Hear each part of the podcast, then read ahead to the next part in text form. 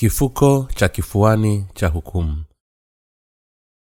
Kutoka sura ya 28 mstari wa 15 hadi mstari wa 30 nawe utafanya kifuko cha kifuani cha hukumu kazi ya fundi stadi utakifanya kwa kuiandama ile kazi ya hiyo naivela na nyuzi za dhahabu na za rangi ya samawi na za rangi ya zambalau na nyekundu na kitani safi yenye kusokotwa.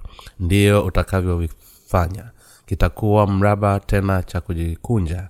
Urefu wake utakuwa shibili moja na upana wake shibili moja. Nawe ukijaze viweko vya vito. Safu nne za vito. Safu moja itakuwa ni akiki na yakuti na ya rangi ya manjano na baharamani. Hivi vitakuwa safu ya kwanza. Na safu ya pili itakuwa zumaridi na yakuti samawi na almasi. Na safu ya tatu itakuwa haikithos na hakiki nyekundu na amfesto na safu ya nne itakuwa ni zabarajadi na shohamu na yasipi. Vito hivi vitakazwa ndani ya dhahabu kwa kuja mahali pake. Na vile vito vitakuwa sawasawa na majina ya wana wa israeli kumi na viwili. Sawasawa na majina yao. Mfano wa kuchola kwa muhuli kila kimoja. Sawasawa na jina lake vitakuwa vya hizo kabila kumi na mbili nawe utie katikati kile kifuko cha kifuani mifuko mfano wa kamba ya kazi ya kusokotwa ya dhahabu safi.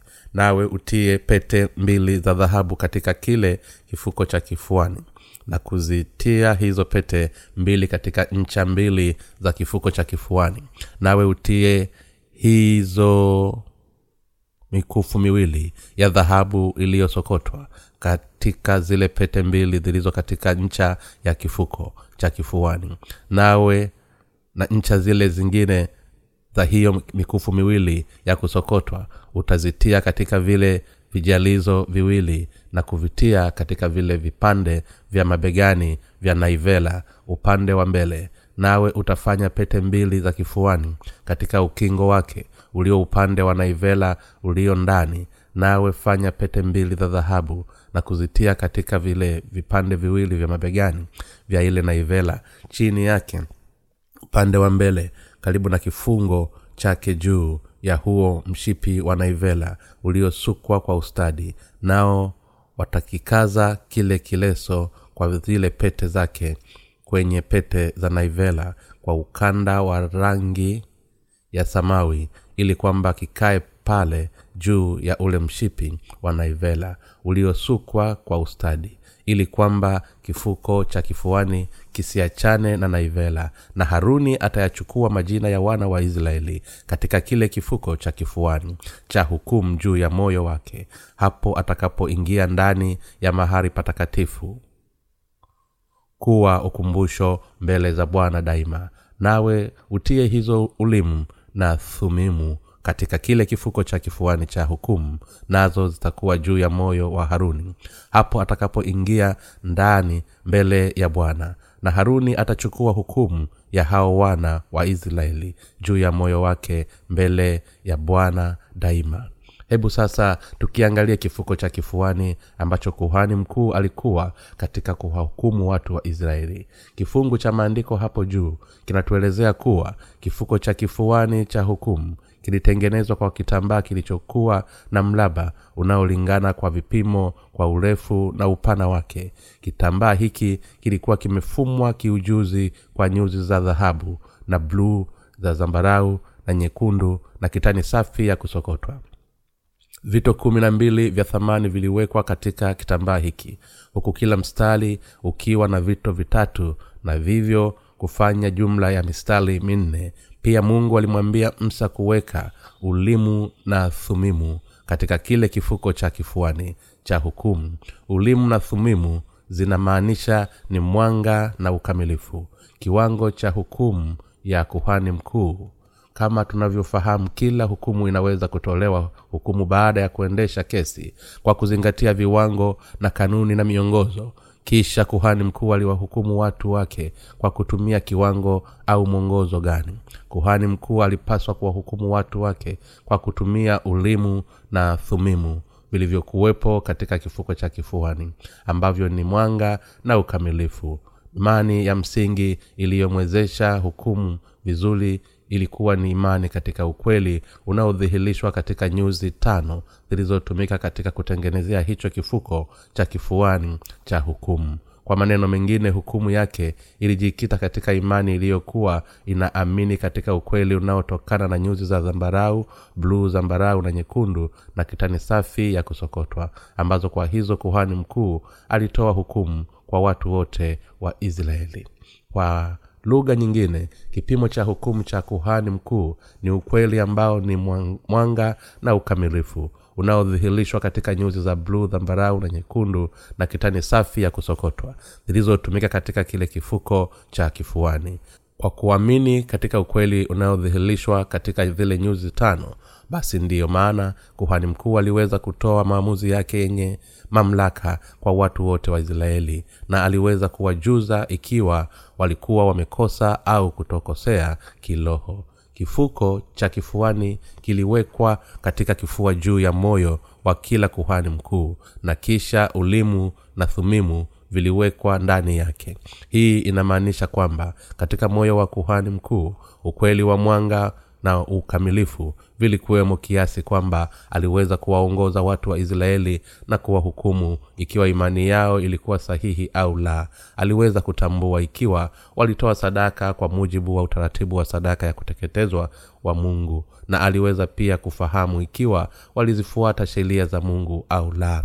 Leo hii sisi makuhani wa kifalme wa, wa mungu tunapaswa pia kuwa na kiwango kile kile alichokuwa nacho kuhani mkuu na kisha kuwahukumu watu wa kipindi hiki tunapaswa kufikia hitimisho lile lile kwamba ikiwa watu watauamini ukweli unaodhihirishwa katika nyuzi tano zilizotumika katika kifu, kiunda kifuko cha kifuani basi wanaweza kufanyika kuwa mwanga wa ulimwengu mbele za mungu. Na kama hawaamini basi wafahamu kwamba watahukumiwa. Baadhi wanaweza kutokubaliana na neno hili huku wakitoa hoja kwamba ili kukifikia kilele cha mlima fulani kunaweza kuwa na njia nyingi nyingine. Wapanda mlima wanaweza kusema wakati uliopita ulichagua njia rahisi lakini hivi sasa tutapitia njia ya kushoto njia yenye miinuko migumu ili kuweza kuushinda mlima huu. Ni kweli kwamba inapofikia hatua ya kupanda mlima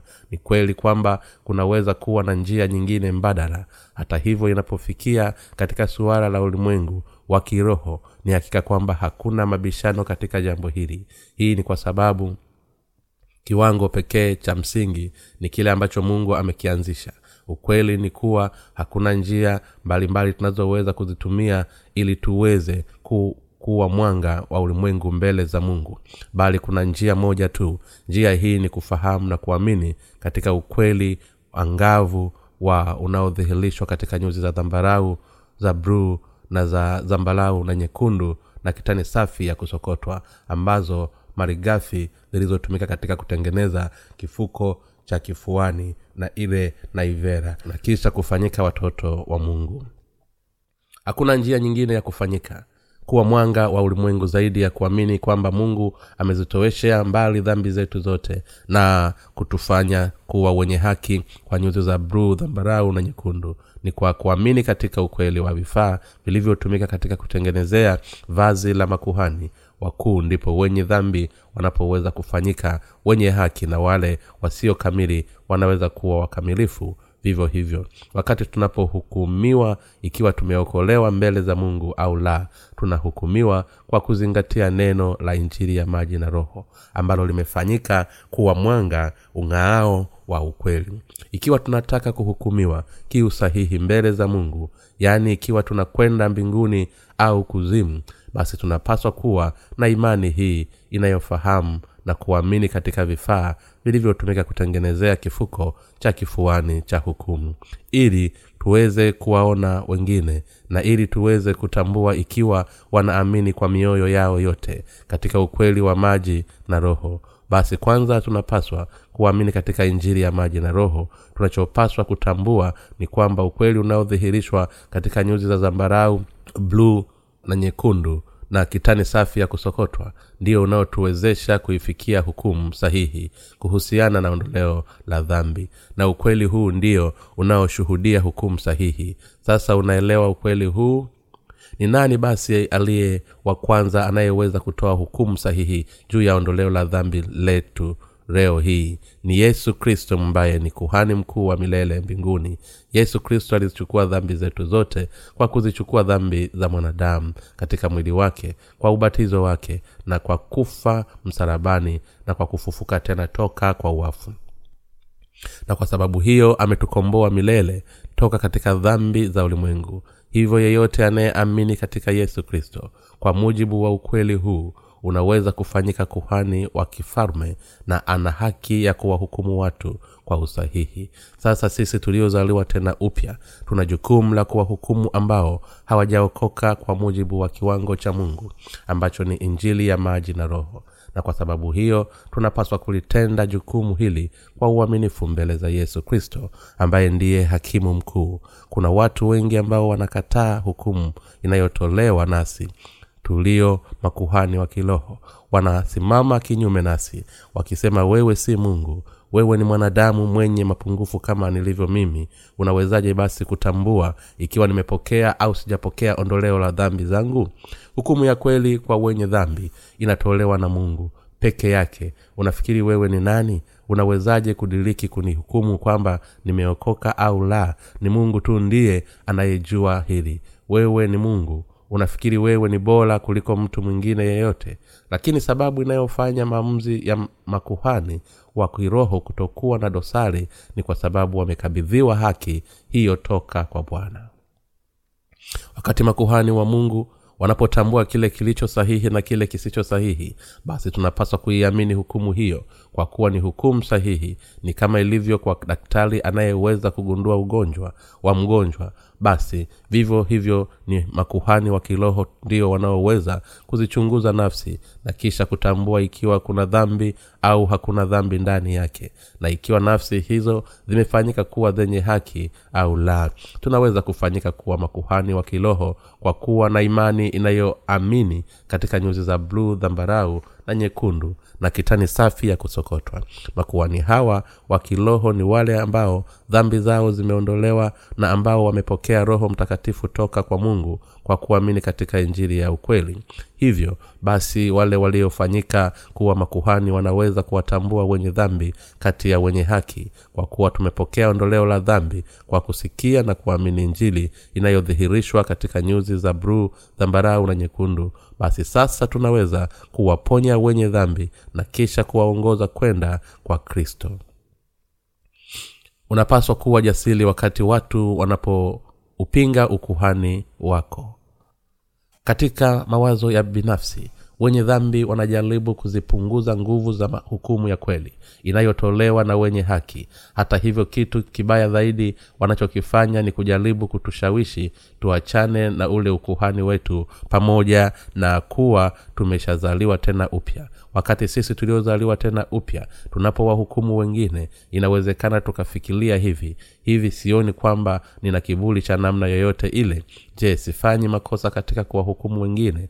Lakini ukweli ni kwamba hakuna kosa lolote hapo. Hii ni kwa sababu ni wale tu waliofanyika kuwa maha, makuhani wa mungu. Kiroho ndio wanaoweza kutoa hukumu ya kiroho kwa usahihi. Hivyo sisi tuliozaliwa tena upya tunapaswa kuwa na ujasiri wakati wenye dhambi wanapoyapinga mamlaka yetu ya kuwahukumu wao yesu ametupatia sisi wanafunzi wake haki kama hiyo akisema wowote mtakaowaondolea dhambi wameondolewa na wowote mtakaowafungia dhambi wamefungiwa. Yohana sula ya mstari wa ishirina tatu. Wale waliofanyika kuwa makuhani wa kiroho wanaweza kuwaongoza wengine kwa injili iliyowawezesha kupokea ondoleo la dhambi zao ulimwenguni kote kuna watakatifu wengi ambao wamepokea ondoleo la dhambi kwa kupitia huduma yetu ya vitabu vya kikristo. Pamoja na ondoleo hili la dhambi mungu amewapatia nguvu za kiroho mtakatifu ili kwamba na wao waweze kubainisha kiroho ikiwa wengine nao wamepokea ondoleo la dhambi au la. Wale wanaofahamu na kuamini katika kile ambacho nyuzi za bluu dhambarau za zambalau na nyekundu na kitani safi ya kusokotwa zinawaelezea basi hao ndio walio na nguvu ya kuwahukumu wengine kwa imani. Mungu aliwapokea watu toka katika dhambi zao na adhabu kwa kupitia makuhani hao. Tumefanyika kuwa watoto wa mungu kiroho kwa kuamini katika injili ya maji na roho baada ya kufanyika kuwa watoto wa mungu pia tumefanyika kuwa makuhani wa kiroho na kwa sababu hiyo tuna haki ya kuwahukumu wale waliopokea ondoleo la dhambi na wale ambao hawajapokea.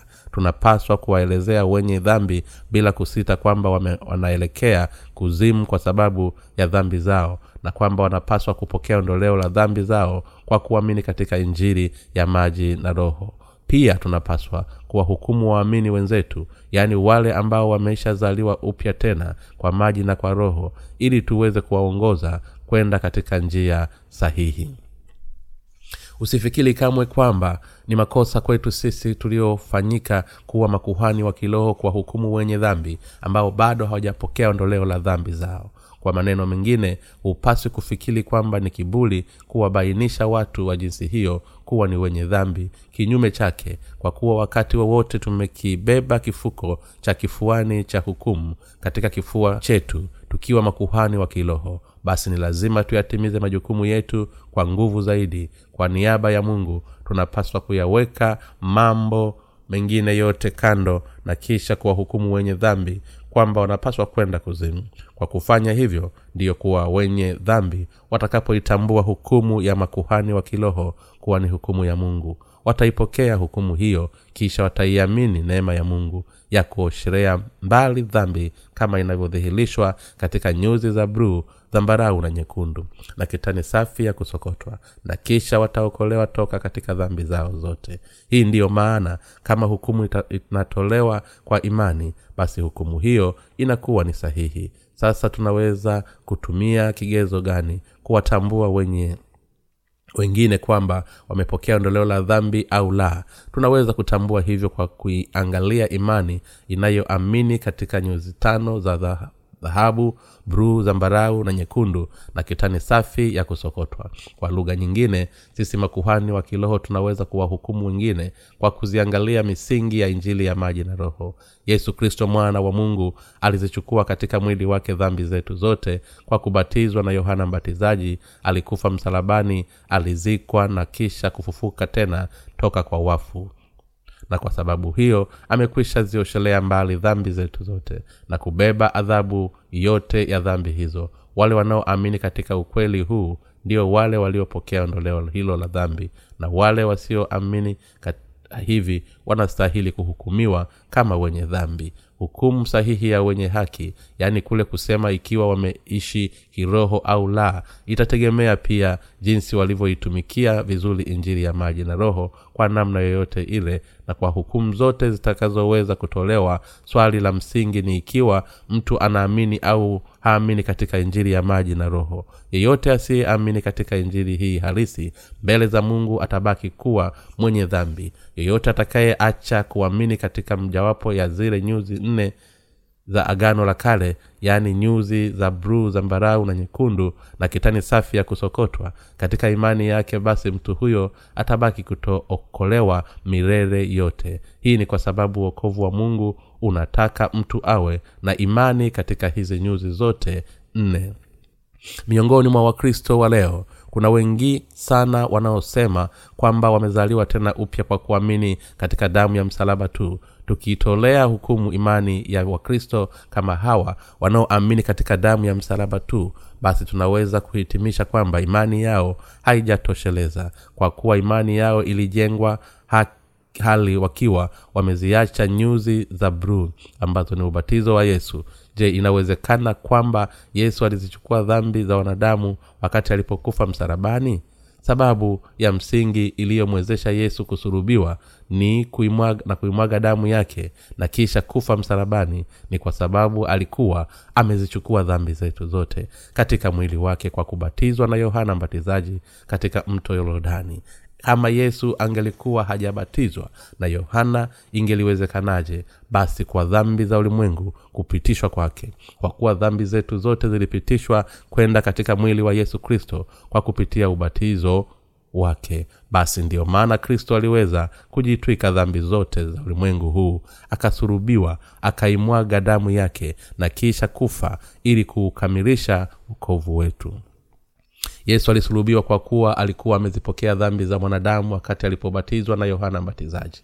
Lakini pasipo ubatizo wake angeliwezaje basi kuzichukua dhambi zetu katika mwili wake? Ni nani ambaye angeliangukia msalabani ili kuyatimiza mapenzi ya mungu baba. Kwa maneno mengine kama yesu angelikuwa hajazichukua dhambi zetu katika mwili wake kwa kubatizwa angeliwezaje basi kufa msalabani? Je hali haiko hivi? Kama yesu kristo angelikuwa hajabatizwa na yohana mbatizaji basi dhambi zako zote zingelibakia kama zilivyo katika moyo wako. Kama mwili wa yesu kristo ungelikuwa haujazichukua dhambi za ulimwengu basi sababu ya msingi ya yesu kufa msalabani kwa niaba yetu ingelikuwa ni ipi? Maswali yanayoulizwa kutokana na kutoifahamu injili ya maji na roho. Kuna baadhi ya watu wanaouliza ikiwa ni kweli kwamba yesu alizichukua katika mwili wake dhambi zetu zote kwa kubatizwa jam, jambo ambalo litamaanisha kwamba alikuwa na dhambi katika mwili wake. Na kama hivyo ndivyo ilivyo inawezekanaje basi kwa huyu yesu mwenye dhambi akafanyika kuwa mwokozi wa wenye dhambi kwa kweli hili ni swali linalochanganya na linalotokana na kutoifahamu injili ya maji na roho. Ni kweli kwamba yesu alizichukua katika mwili wake dhambi za wanadamu wakati alipobatizwa. Kwa maneno mengine yesu hakuzichukua dhambi za ulimwengu katika roho yake. Hali ya kiroho kwa yesu aliyebatizwa ilibaki kuwa takatifu. Alibatizwa katika mwili wake tu. Na kwa sababu hiyo alizichukua dhambi za ulimwengu katika mwili wake. Yesu aliweza kusurubiwa na kisha kuhukumiwa kwa ajili ya dhambi kwa kuwa alikuwa amekwisha batizwa na yohana mbatizaji na ndiyo maana aliweza kumwaga damu yake na kufa msalabani. Yesu mwenyewe hakutenda dhambi yoyote ile katika ulimwengu huu wakorintho wa pili sura ya tano mstari wa ishirina moja. Lakini kwa kuwa yesu kristo alikuwa amezichukua dhambi za ulimwengu katika mwili wake kwa kubatizwa na yohana mbatizaji basi hizi dhambi za ulimwengu ziliwekwa katika mwili wake. Kama isingelitokea hivi basi ni hakika kwamba yesu kristo asingeliweza kamwe kuwa mwokozi wetu. Ninachotaka kuwaeleza watu wasiofahamu kama hao ni kwamba yesu hakuzichukua dhambi za ulimwengu pale msalabani. Hebu nikueleze tena jambo hili. Kule kusema kwamba yesu alikufa msalabani ni kwa sababu alikuwa amezichukua dhambi za ulimwengu katika mwili wake wakati alipobatizwa na yohana mbatizaji katika mto yorodani. Kama jambo hili si kweli basi kusingelikuwa na fursa nyingine ya yesu kuzichukua dhambi za ulimwengu katika mwili wake.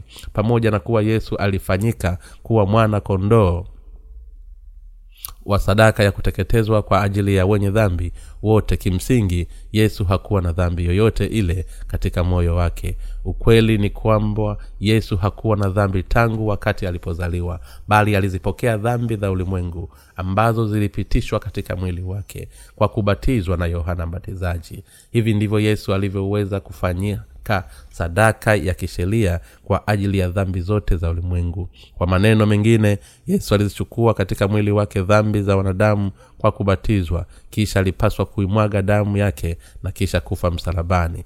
Zaidi ya yote yesu alifufuka tena toka kwa wafu na kwa sababu hiyo amefanyika kuwa mwokozi wetu wa kweli. Kwa kufanya hivyo alibeba adhabu yote ya dhambi. Hivyo kama bado una dhambi katika moyo wako ni lazima uokolewe toka katika dhambi zako zote kwa imani inayoamini katika injili ya maji na roho. Historia ya ukristo uliopotoshwa. Wakati wa kipindi cha kanisa la kwanza mitume kama vile paulo na petro na watakatifu wa mwanzo waliweza kufanyika na kufanya kazi kama makuhani wa kiroho kwa kuamini katika ubatizo wa yesu na damu yake msalabani. Tukiongea kihistoria baada ya kipindi cha kanisa la kwanza kupita na baada ya kupitia kipindi cha mababa wa kanisa ukweli wa injili ya maji na roho ulianza kupotoshwa huku amri ya milani katika mwaka wa 313 bk ikileta ongezeko kwa upotoshaji huo. Ninaamini kwamba ni kutokana na upotoshaji huo ndiyo maana wakristo wenye dhambi wameibuka kwa wingi nyakati hizi. Kuanzia wakati huo kundi kubwa la wakristo na mazoea liliibuka huku wakidai kupokea ondoleo la dhambi huku wakiamini damu ya yesu tu msalabani. Kuanzia wakati huo hadi sasa injili iliyodhihirishwa katika nyuzi za bruu zambarau na nyekundu ilikuwa haijashuhudiwa na kubaki kuwa imefichwa. Ni ukweli wa kuhuzunisha kwamba kuna wakristo wengi wenye dhambi ambao wanachukulia ukristo kuwa ni dini mojawapo ya ulimwengu huu. Tunapowahukumu wakristo wa leo kwa msingi ya imani iliyotuwezesha sisi kuwa makuhani wa kiroho tunaweza kuona kwamba wengi wao wameuelewa vibaya na kuupindisha wokovu unaowaruhusu kupokea ondoleo la dhambi. Tunaweza kuona kwamba kila tamko la imani katika madhehebu yote ya ukristo siku hizi linafanana sana miongoni mwao. Wanachotofautiana ni majina ya madhehebu yao lakini inapofikia suala la imani yao madhehebu hayo yote yanafikiri kwamba yamekombolewa toka katika dhambi zao kwa kuamini katika damu ya msalaba tu lakini ukweli ni kuwa mioyo yao haijaondolewa dhambi zao. Wao wanajiona kuwa wakristo hata pale wasipoitambua injili ya mungu ya maji na roho. Tunaweza kuona kwamba pamoja na kuwa watu hawa wanamwamini yesu kuwa ni mwokozi wao na pia wanaiamini damu ya msalaba wao bado wamegubikwa na sala zao za toba. Hii ni kwa sababu hawaufahamu ukweli unaowawezesha kuzioshelea mbali dhambi zao zote. Kwa maneno mengine kuna watu wanaojaribu kuzioshelea mbali dhambi zao hata pale wana, wanakuwa hawaifahamu nguvu ya injili ya maji na roho. Hii ndiyo sababu. Hivi sasa tunaieneza injili halisi ya maji na roho kwa mara nyingine tena kwa watu wote hapa ulimwenguni. Kwa kuwa katika ulimwengu mzima kuna watu wengi ambao hawaufahamu ubatizo wa yesu alioupokea toka kwa yohana mbatizaji. Basi sasa hapo tunaona kwamba tunapaswa kuwahubilia injili hii ya maji na roho inayodhihirishwa katika nyuzi za bruu dhambarau na nyekundu kama jinsi zilivyokuwa vifaa vilivyotumika katika hema takatifu la kukutania. Sisi sote tunawahubilia watu wa ulimwengu huu kwamba kwa kuwa yesu alizibeba dhambi za ulimwengu kwa kubatizwa na yohana mbatizaji basi alibeba pia adhabu ya dhambi kwa kusurubiwa na kufa. Kwa kweli tunadaiwa na watu wasiofahamu injili ya maji na roho kwamba tunapaswa kuwahubiria injili hii hivyo tunatambua hitaji la kuwa kuwapatia fursa ya kuisikia injili halisi ili waweze kuiamini. Katika baadhi ya nchi historia ya imani ya kikristo inakwenda hadi kufikia miaka elfu moja au elfu mbili iliyopita. Lakini ni wazi kwamba wakristo wengi katika nchi hizo bado hawana ufahamu sahihi wa injili ya maji na roho tunapowahukumu kwa kuzingatia ukweli wa injili iliyodhihirishwa katika hema takatifu la kukutania basi ni wazi kwamba wengi miongoni mwao watafikia hatua ya kumwamini yesu kwa kuwa ni mwokozi wao.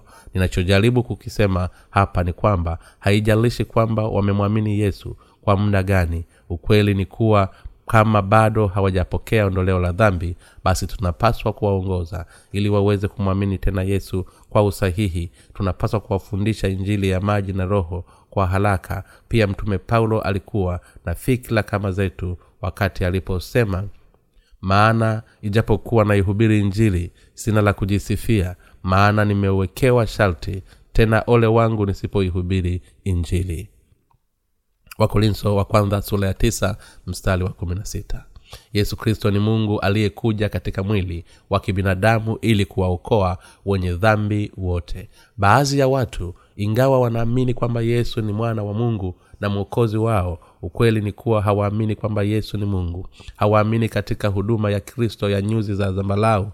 Watu hawa jinsi hii wataangamizwa hii ni kwa sababu hawana imani katika mioyo yao inayoamini katika ukweli wote unaofunuliwa katika nyuzi za bruu dhambarau na nyekundu na kitani safi ya kusokotwa na kwa sababu hiyo hawajapokea ondoleo la dhambi wale wasioamini kwa kweli katika mioyo yao kwamba bwana amezitowesha mbali dhambi zao hawana roho mtakatifu katika mioyo yao. Hii ni kwa sababu hawana neno linalowashuhudia juu ya kuoshelea mbali dhambi zao tunapomwita yesu kuwa ni bwana wetu basi ni lazima tufahamu kwamba hili neno bwana linamaanisha kuwa ni mkuu jambo linalomaanisha kwamba tunaamini kwamba yesu ni mungu mwenyewe. Huyu mwana wa mungu pia ni mungu wa kweli. Mara nyingi huwa na tunatumia mfano ufuatao.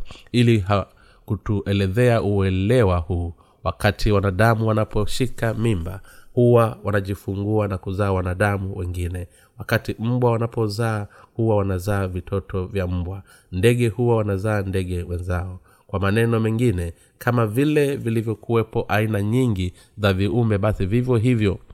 Mungu baba alimzaa mwanawe pekee ambaye pia naye ni mungu. Zaburi sura ya pili mstari wa saba katika hali ya uwepo wake yesu yupo takribani sawa na mungu mwenyewe. Wafilipi sura ya pili mstari wa sita. Lakini yesu alijishusha na kuwa kama mwanadamu. Yesu alikuja hapa duniani alibatizwa akafa msalabani akafufuka toka kwa wafu ili kutuokoa toka katika dhambi. Na akiwa mwokozi wetu wa kweli ametupatia imani ya kweli ya uokovu hata hivyo kuna watu wengi sana ambao wanakana kwamba yesu ni yesu si mungu katika mashule mengi watu hao wanafundisha wazi wazi kwamba yesu ni mmoja wa wenye hekima wanne ambao walitokea katika zama za kale.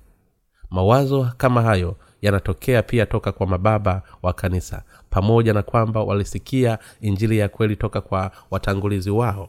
Baadhi yao walikuwa na imani thabiti kiasi kwamba waliweza kupokea ufi dini lakini baadhi yao waliukana uungu wa yesu. Baadhi ya mababa wa kanisa waliandika wakiunga mkono kwamba yesu ni mwana wa mungu lakini si mungu mwenyewe.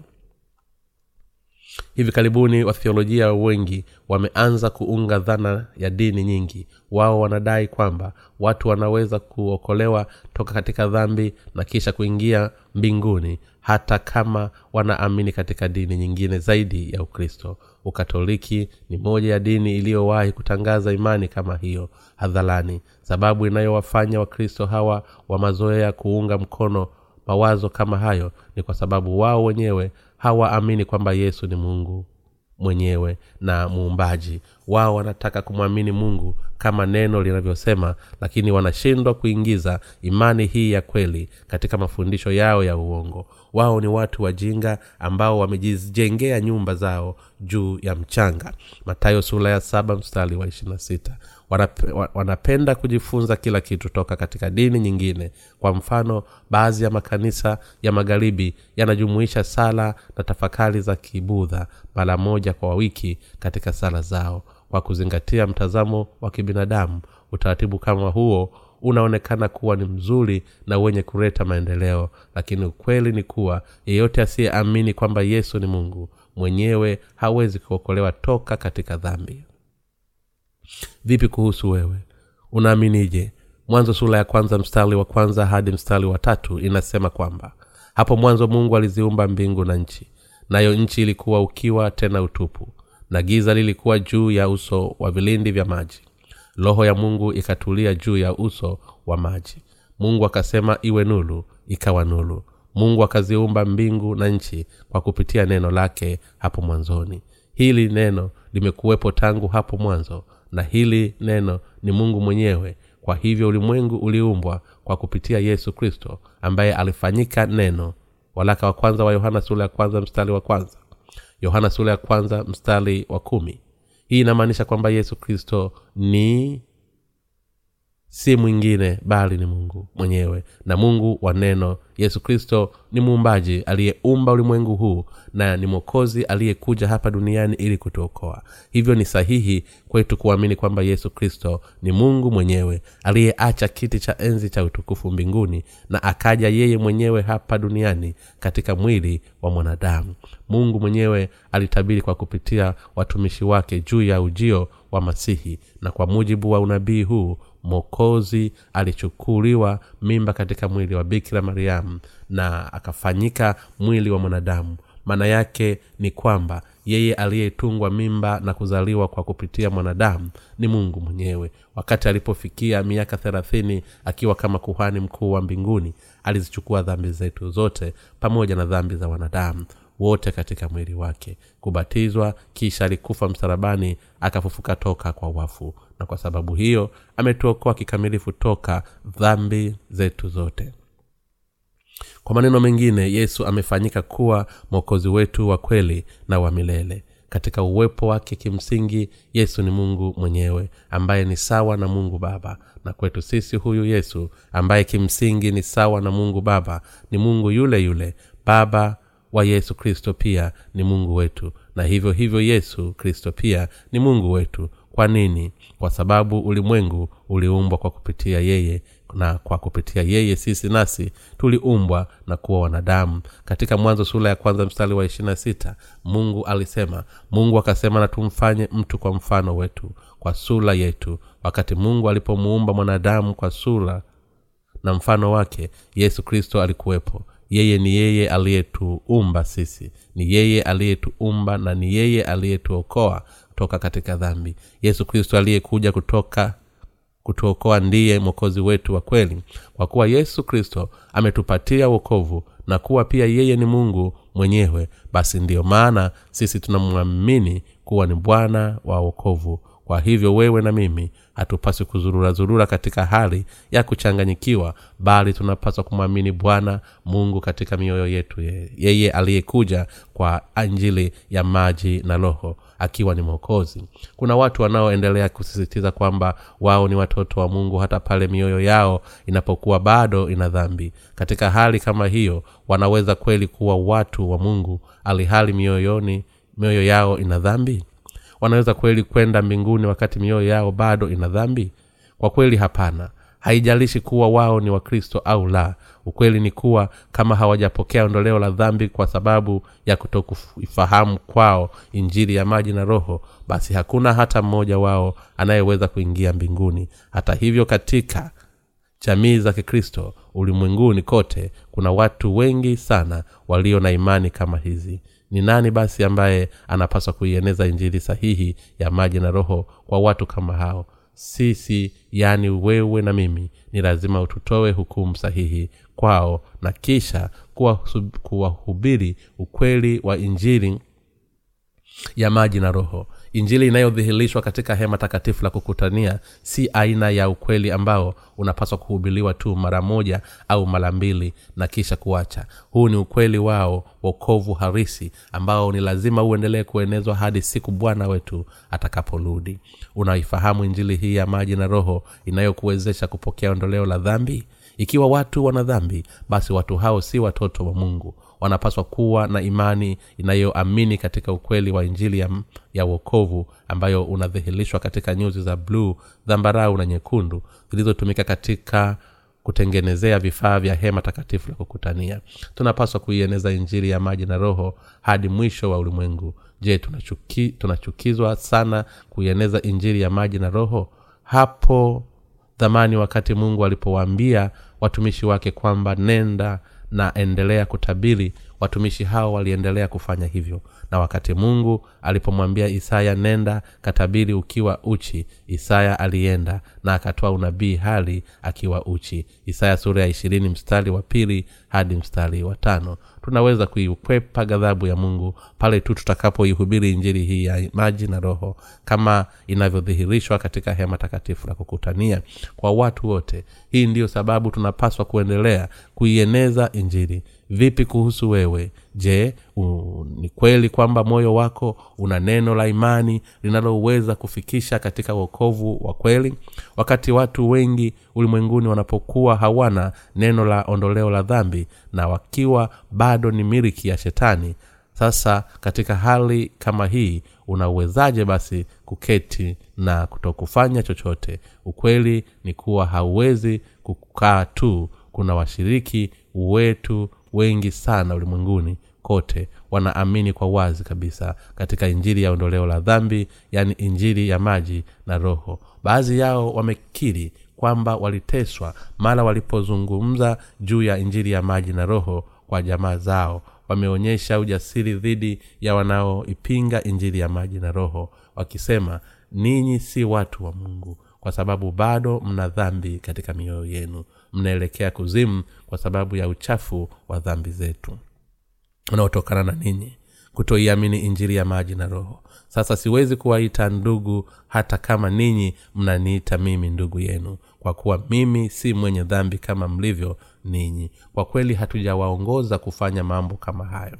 Lakini roho mtakatifu aliye ndani yao amewaongoza kufanya mambo hayo kwa kweli hakuna sababu ya wewe kutishwa kwa kuwa ndani yako unayo injili ya maji na roho ambayo inaunda kiwango ambacho kwa hicho unaweza kuwahukumu wengine wote. Uwezo huu wa kuweza kutambua ondoleo la dhambi la wengine limewekwa kwako kwa kuwa umeamini katika injili ya kweli inayodhihirishwa kipekee katika hema takatifu la kukutania. Ni lazima tusimame mbele za mungu kwa imani katika ukweli kwamba kwa kupitia hizi nyuzi tatu za bruu dhambarau na nyekundu bwana ametuokoa toka katika dhambi zetu zote na ametufanya kuwa wenye haki hebu tutumie kipimo sahihi cha wokovu. Tunaliita neno la mungu kuwa ni kanuni. Neno kanuni inatokana na neno la kiebrania kenen na pia toka katika neno la kiunani kanon.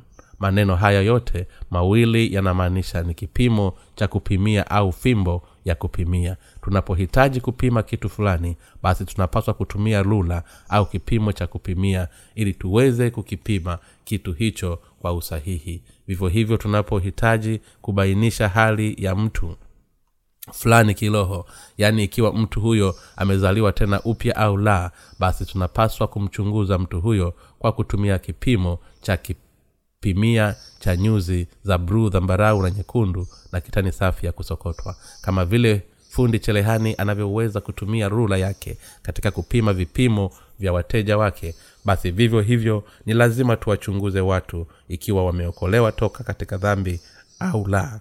Na namna ya kufanya hivyo ni kwa kupitia ukweli unaodhihirishwa katika nyuzi za bluu dhambarau na nyekundu na kitani safi ya kusokotwa.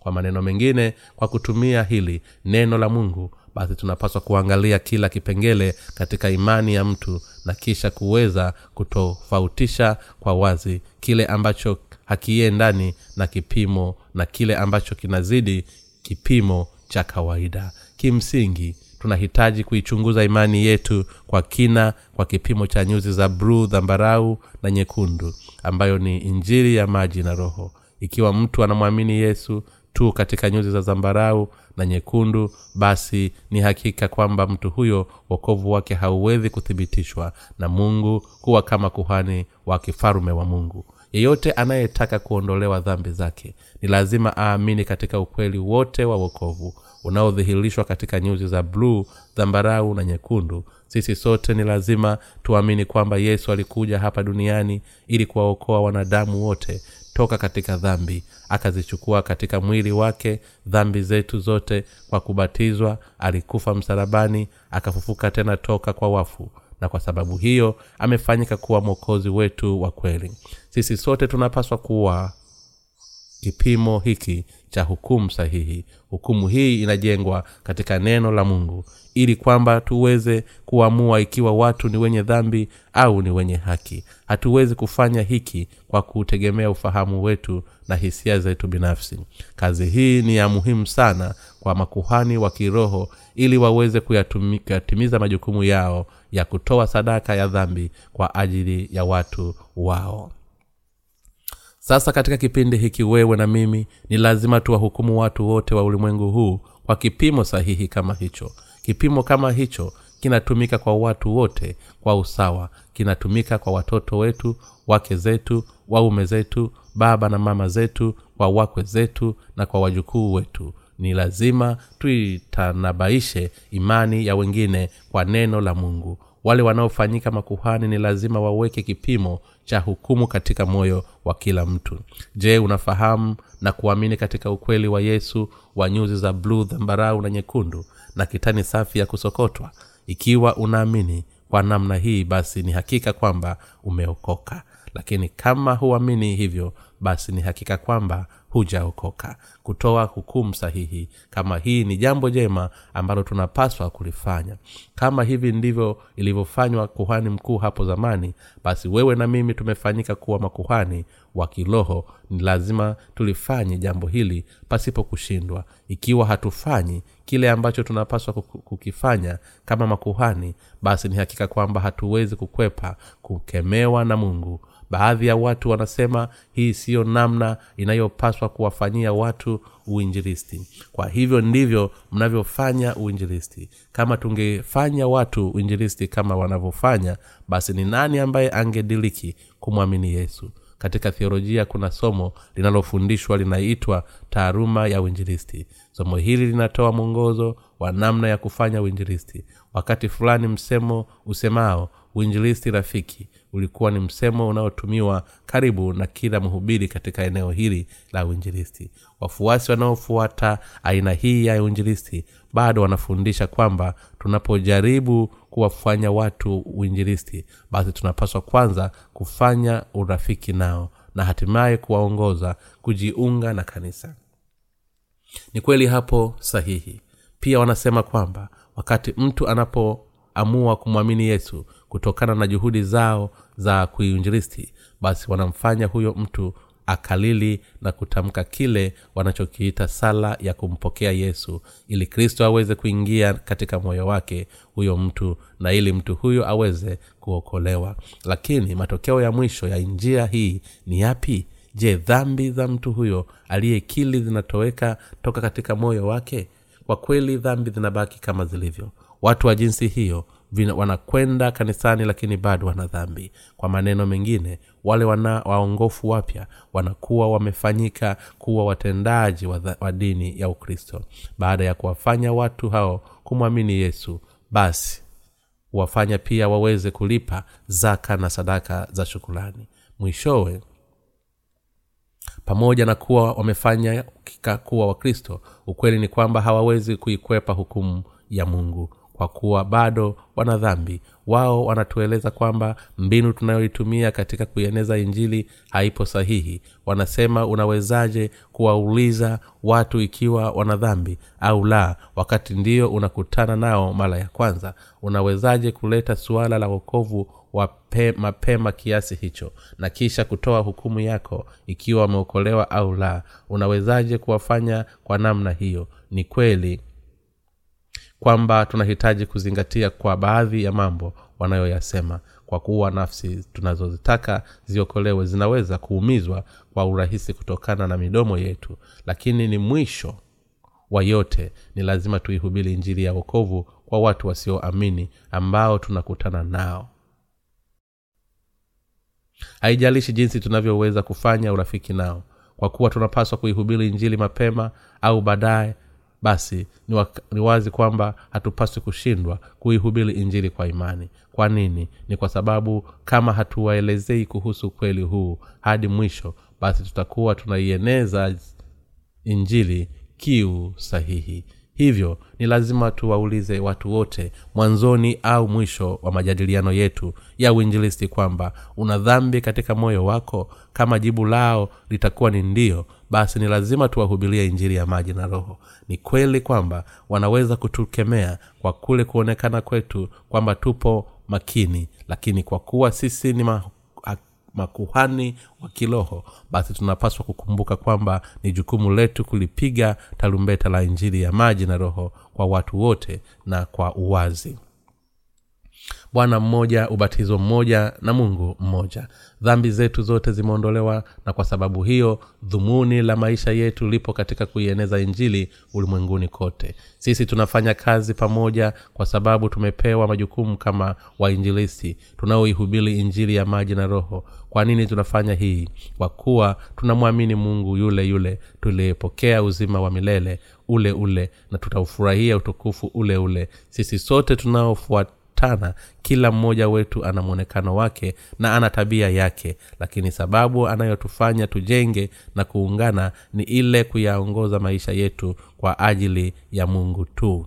Mungu ameweka kifuko cha kifuani cha hukumu katika mioyo ya wale ambao wamefanyika kuwa wa makuhani wa leo na kifuko hiki cha kifuani kilipaswa kufungwa kwa zile pete zake kwenye pete za naivela kwa ukuhani wa rangi ya thamawi ili kwamba kikae pale juu ya ule mshipi wa naivela uliosukwa kwa ustadi ili kwamba kifuko cha kifuani kisiachane na naivela. Kutoka sura ya mstari wa 28 kifungu hiki kinasisitiza tena jinsi ubatizo wa yesu ulivyo na umuhimu katika kila hukumu tunayoifanya. Pia mtume paulo alielezea juu ya umuhimu wa ubatizo wa yesu kwa kusema mwili mmoja na roho moja kama na mlivyoitwa katika tumaini moja la wito wenu. Bwana mmoja imani moja ubatizo mmoja. Waefeso sura ya nne mstari wa nne hadi mstari wa tano. Tunalo jukumu la kuhukumu ikiwa nafsi za watu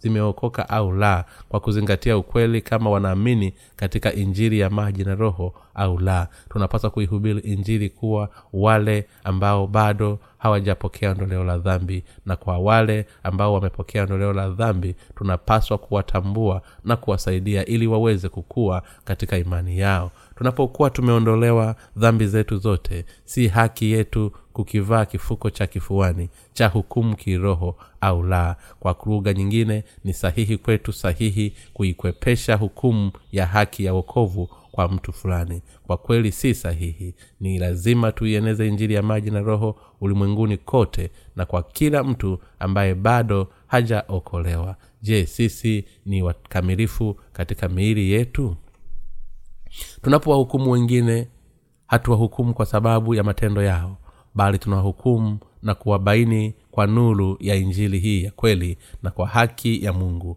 Sasa nuru ya kweli kwao ni ipi? Ni kwa kufanyika watoto wa mungu kwa kuamini katika injili ya maji na roho ndipo wanapoweza kuipata nuru sahihi. Wana wa mungu ni nuru ya ulimwengu. Je hii inamaanisha kwamba wale walioondolewa dhambi zao kikamilifu ni wakamilifu katika matendo yao. Kwa kweli watu hao ni wakamilifu katika mioyo yao lakini katika miili yao kwa kweli wana mapungufu mengi. Kwa kweli katika miili yetu sisi sote wabinafsi waovu wenye mapungufu na dhaifu lakini mbele za mungu sisi ni watu wake wakamilifu. Je wale ambao matendo yao yana mapungufu lakini wanaamini katika injili ya maji na roho ni watoto wa mungu au la sisi tunaoamini katika injili ya maji na roho ni watoto wa mungu ambao uokovu wetu ni mkamilifu kiroho. Kwa maneno mengine matendo ya wale waliopokea ondoleo la dhambi kwa kuamini katika nyuzi za bluu zambarau na nyekundu si makamilifu bali uokovu wao ndio ulio mkamilifu. Kwa kuwa imani yetu ambayo imetuokoa ni kamilifu basi ndio maana tunaweza kushikiri, kushirikiana kati yetu katika neema ya mungu. Na kwa kuwa tunanyafikia maamuzi yetu kwa kuzingatia ukweli sahihi wa nyuzi za bruu dhambarau na nyekundu basi ndio maana imani yetu na hukumu yetu haina dosari kamwe. Mungu ametuelezea kuiweka kipimo hiki cha hukumu juu ya mioyo ya makuhani wakati wote. Tunapaswa kuwapokea watu wote wa ulimwengu huu katika mioyo yetu. Tunapaswa kuzipokea nafsi zao kisha tuwaombe tuwaombee na kisha tuwaenezee injili ya maji na roho. Na hii ndiyo maana tunapaswa wakati wote kuwa na kifuko cha hukumu katika mioyo yetu. Leo hii na kesho ni lazima tuendelee kuwa hukumu wenye dhambi kuwa ni wadhambi ili tuweze kuihubiri injili ya maji na roho. Ninatamani kwa haki kwamba ukweli huu wa imani upatikane katika mioyo yao kama ukweli huu upo katika mioyo yenu basi fahamu kuwa umepewa haki ya kuwahukumu watu wote. Amini katika neno hili la kweli. Wakati wote toa hukumu yako kwa kuzingatia neno la mungu. Kwa namna hii na amini wakati wote katika kueneza injili ya maji na roho kwa moyo wako wote. Kila siku ninakikumbuka hiki kifuko cha kifuani cha hukumu katika moyo wangu. Ninatoa hukumu kwa kila kitu mbele za mungu na ninaendelea kuieneza injili kwa kweli. Kitendo cha kurudiarudia ni cha muhimu sana na maana sana katika kueneza injili. Kwa kweli sisi ni wathaulifu sana. Wanazuoni wanasisitiza kwamba kutoa elimu kwa namna ya kusisitiza na kurudiarudia ni njia bora kabisa ya asili na yenye matokeo mazuri katika elimu mtaaluma mmoja wa rugha aliwahi kusema kwamba mtoto anaweza kulitamka neno kwa usahihi mara baada ya kulirudia neno hilo mara elfu moja. Vivyo hivyo tunapoendelea na kurudiarudia kulieneza neno la ukweli wa maji na roho basi hapo ndipo neno hilo linapojikita katika mioyo yetu. Nimeandika ukweli huu wa injili ya maji kwa mara ikiwa kwamba watu wanaposoma vitabu vyetu waweze kuufikia uelewa sahihi wa ukweli wa nyuzi za bluu dhambarau na nyekundu na kitani safi ya kusokotwa na kisha wakaumini ukweli huo. Na hii ndiyo sababu tunaendelea kuhubiri ukweli huu wa injili. Akina kaka na akina dada sisi watakatifu ni lazima tukili imani yetu miongoni mwetu. Tunapoikili imani yetu kisha kushirikisha neema ya mungu miongoni mwetu basi hapo ndipo mioyo yetu inapoweza kuungana na hapo ndipo makosa au uelewa mbaya ambao tungeliweza kuwa nao unaweza kusahihishwa na kurekebishwa na ni kwa kupitia ushirikiano kama huu ndipo tunapoweza kukua kiroho kadri imani yetu inavyozidi kukua basi vivyo hivyo maisha yetu ya kiimani pia yatasonga mbele. Ni mara ngapi tumefikiria kimakosa ni mara ngapi ufahamu wetu za zamani ulikuwa na dosari na ni mara ngapi uelewa wetu umekuwa wakinadharia zaidi? Ni wazi kwamba imani zote zilizokuwa nazo kabla hatujazifahamu. Injili ya maji na roho zilikuwa ni nadharia tu. Mtume paulo alisema kwamba yeyote anayeihubiri injili nyingine zaidi ya ile iliyohubiliwa yeye atalaaniwa wagalatia sula ya kwanza mstari wa tisa. Pia paulo alisema kwamba aliyehesabu yale yote aliyokuwa akiyafahamu hapo zaidi ya ukweli wa mungu kuwa ni takataka. Hata hivyo katika ukristo wa leo wale wanaojivunia ufahamu taka wa dini zao ndio wanaokuwa na nguvu kwa kuwa sisi ambao tumeokolewa kwa kupitia nyuzi za bluu dhambarau na nyekundu na kitani safi ya kusokotwa tunashirikiana miongoni mwetu basi ni wazi kwamba tunaweza kuiunganisha mioyo yetu wala hatuionei haya injili hii ya maji na roho kwa kuwa ukweli huu umetukomboa toka katika dhambi ya milele kuzimu. Ndiyo maana hatuwezi kufanya lolote zaidi ya kuihubiri ukweli wa injili ambao umejificha katika nyuzi za bluu dhambarau na nyekundu hadi mwisho wa ulimwengu pasipo kusita wala shaka huu ndio utume ambao tunapaswa kuufanya haraka. Kwa mara ya kwanza nilipofahamu kwamba injili hii ya maji na roho ndiyo ukweli pekee kwa kweli nilishtuka sana. Ah hivi ndivyo ilivyo hivi ndivyo ilivyo harafu nilikuwa sifahamu hadi wakati huu. Je wakristo ulimwenguni kote wanaufahamu ukweli huu? Je wanatheolojia wanaozungumzia ukweli huo? Kwa kweli natamani kama angelikuwepo miongoni mwa wanatheolojia aliyewahi kuuzungumzia ukweli huu hivyo nilichang niliyachunguza matawi yote ya theolojia katika ukristo ili kuona kama kuna lolote kuhusiana na injili ya maji na roho ndani yake lakini sikuweza kupata hata sehemu moja. Hivyo sala ya kwanza kabisa niliyoifanya mara baada ya kuutambua ukweli huu ilikuwa ni hii bwana ninaamini katika injili hii ya maji na roho. Ninaamini kwamba ulizichukua dhambi katika mwili wako. Dhambi zangu zote kwa kubatizwa ulikufa msalabani ukafufuka tena toka kwa wafu na kwa sababu hiyo umeniokoa. Bwana lakini watu wote wa ulimwengu huu bado hawaufahamu ukweli huu. Hebu niuoneze ukweli huu ulimwenguni kote. Naomba nilihusu kuihubiri injili yako halisi kama ilivyo kwa kweli ni baraka kubwa kwamba nimeweza kuonana nanyi watendakazi wenzangu. Kwa kweli ni jambo jema kuonana na, wata, na watakatifu ukweli wachache ambao wanamtafuta mungu na ambao wanataka kuihubiri ukweli wa nyuzi za bluu dhambarau na nyekundu na kitani safi ya kusokotwa na wanaotaka kumwamini bwana na kumtumikia kwa mmoja kama hivi. Hili ni jambo jema kuliko kukutana na kuwafundisha watu elfu moja ambao hawalisikii wala kuliamini neno la mungu.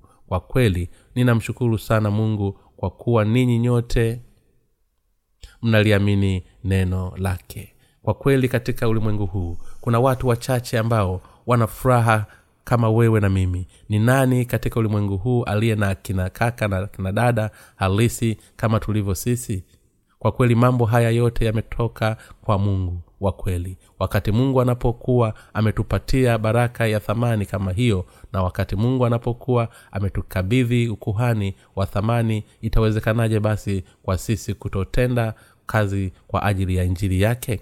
Tunawezaje kutokuwa hukumu wenye dhambi? Na tunawezaje kutoieneza injili ya maji na roho na tunapoihubiri injili tunashindwaje kuwatofautisha kati ya wale waliopokea ondoleo la dhambi na wale ambao hawajapokea kama kama vile mungu alivyoweza kutenganisha mwanga toka katika giza wakati alipoziumba mbingu na nchi. Sisi nasi tunaweza kuwatenganisha wenye dhambi kati ya wenye haki. Kwa wazi kabisa kwa kweli mungu hufurahishwa wakati tunapochanganya ukweli na uongo na ndiyo maana mungu anasema usipande shamba lako la mizabibu aina mbili za mbegu yasije yakaondolewa matunda yote. Mbegu ulizopanda na maongeo ya mdhabibu yako usilime kwa ng'ombe na punda wakikota jembe pamoja. Usivae nguo iliyochanganyikana sufu na, ki, na kitani pamoja. Kumbukumbu la torati sura ya ishirina mbili mstari wa tisa hadi mstari wa kumi na moja. Na hii ndiyo sababu tunapaswa kuwatenga wenye dhambi na kisha kutoa hukumu juu yao kwa wazi. Sasa ni wakati kwa wale wote ambao wamelisikia neno la mungu kuliamini kuwa ni kweli hata kama waliendana na lakini wali, wale wasioamini hawawezi kulikwepa giza. Kuwa tunaamini katika injili ya maji na roho ndiyo maana tumefanyika kuwa ulimu na thumimu yaani mwanga na ukamilifu. Katika mungu sisi tumefanyika kuwa wale ambao tumeokolewa kikamilifu toka katika dhambi je mmefanyika kuwa watoto wa mungu kikamilifu kwa kuamini katika injiri ya maji na roho? Kwa sasa tunaishi maisha yetu tukizifanya kazi za ukuhani wa kifalume tunatoa shukulani zetu zote kwa yesu kristo ambaye amefanyika kuwa mfalume wa wafalume katika ulimwengu huu. Kwa kweli ninamshukuru mungu kwa kutupatia injiri hii ya wokovu ninaomba ili kwamba mungu atuwezeshe kuyatimiza kwa mafanikio majukumu ya ukuhani wa kifalme wakati tukiwapo hapa duniani. Haleluya. Ninamsifu mungu wetu milele. Mungu wa mbinguni na akubariki. Omba kitabu cha bule katika tovuti ya www nl mission com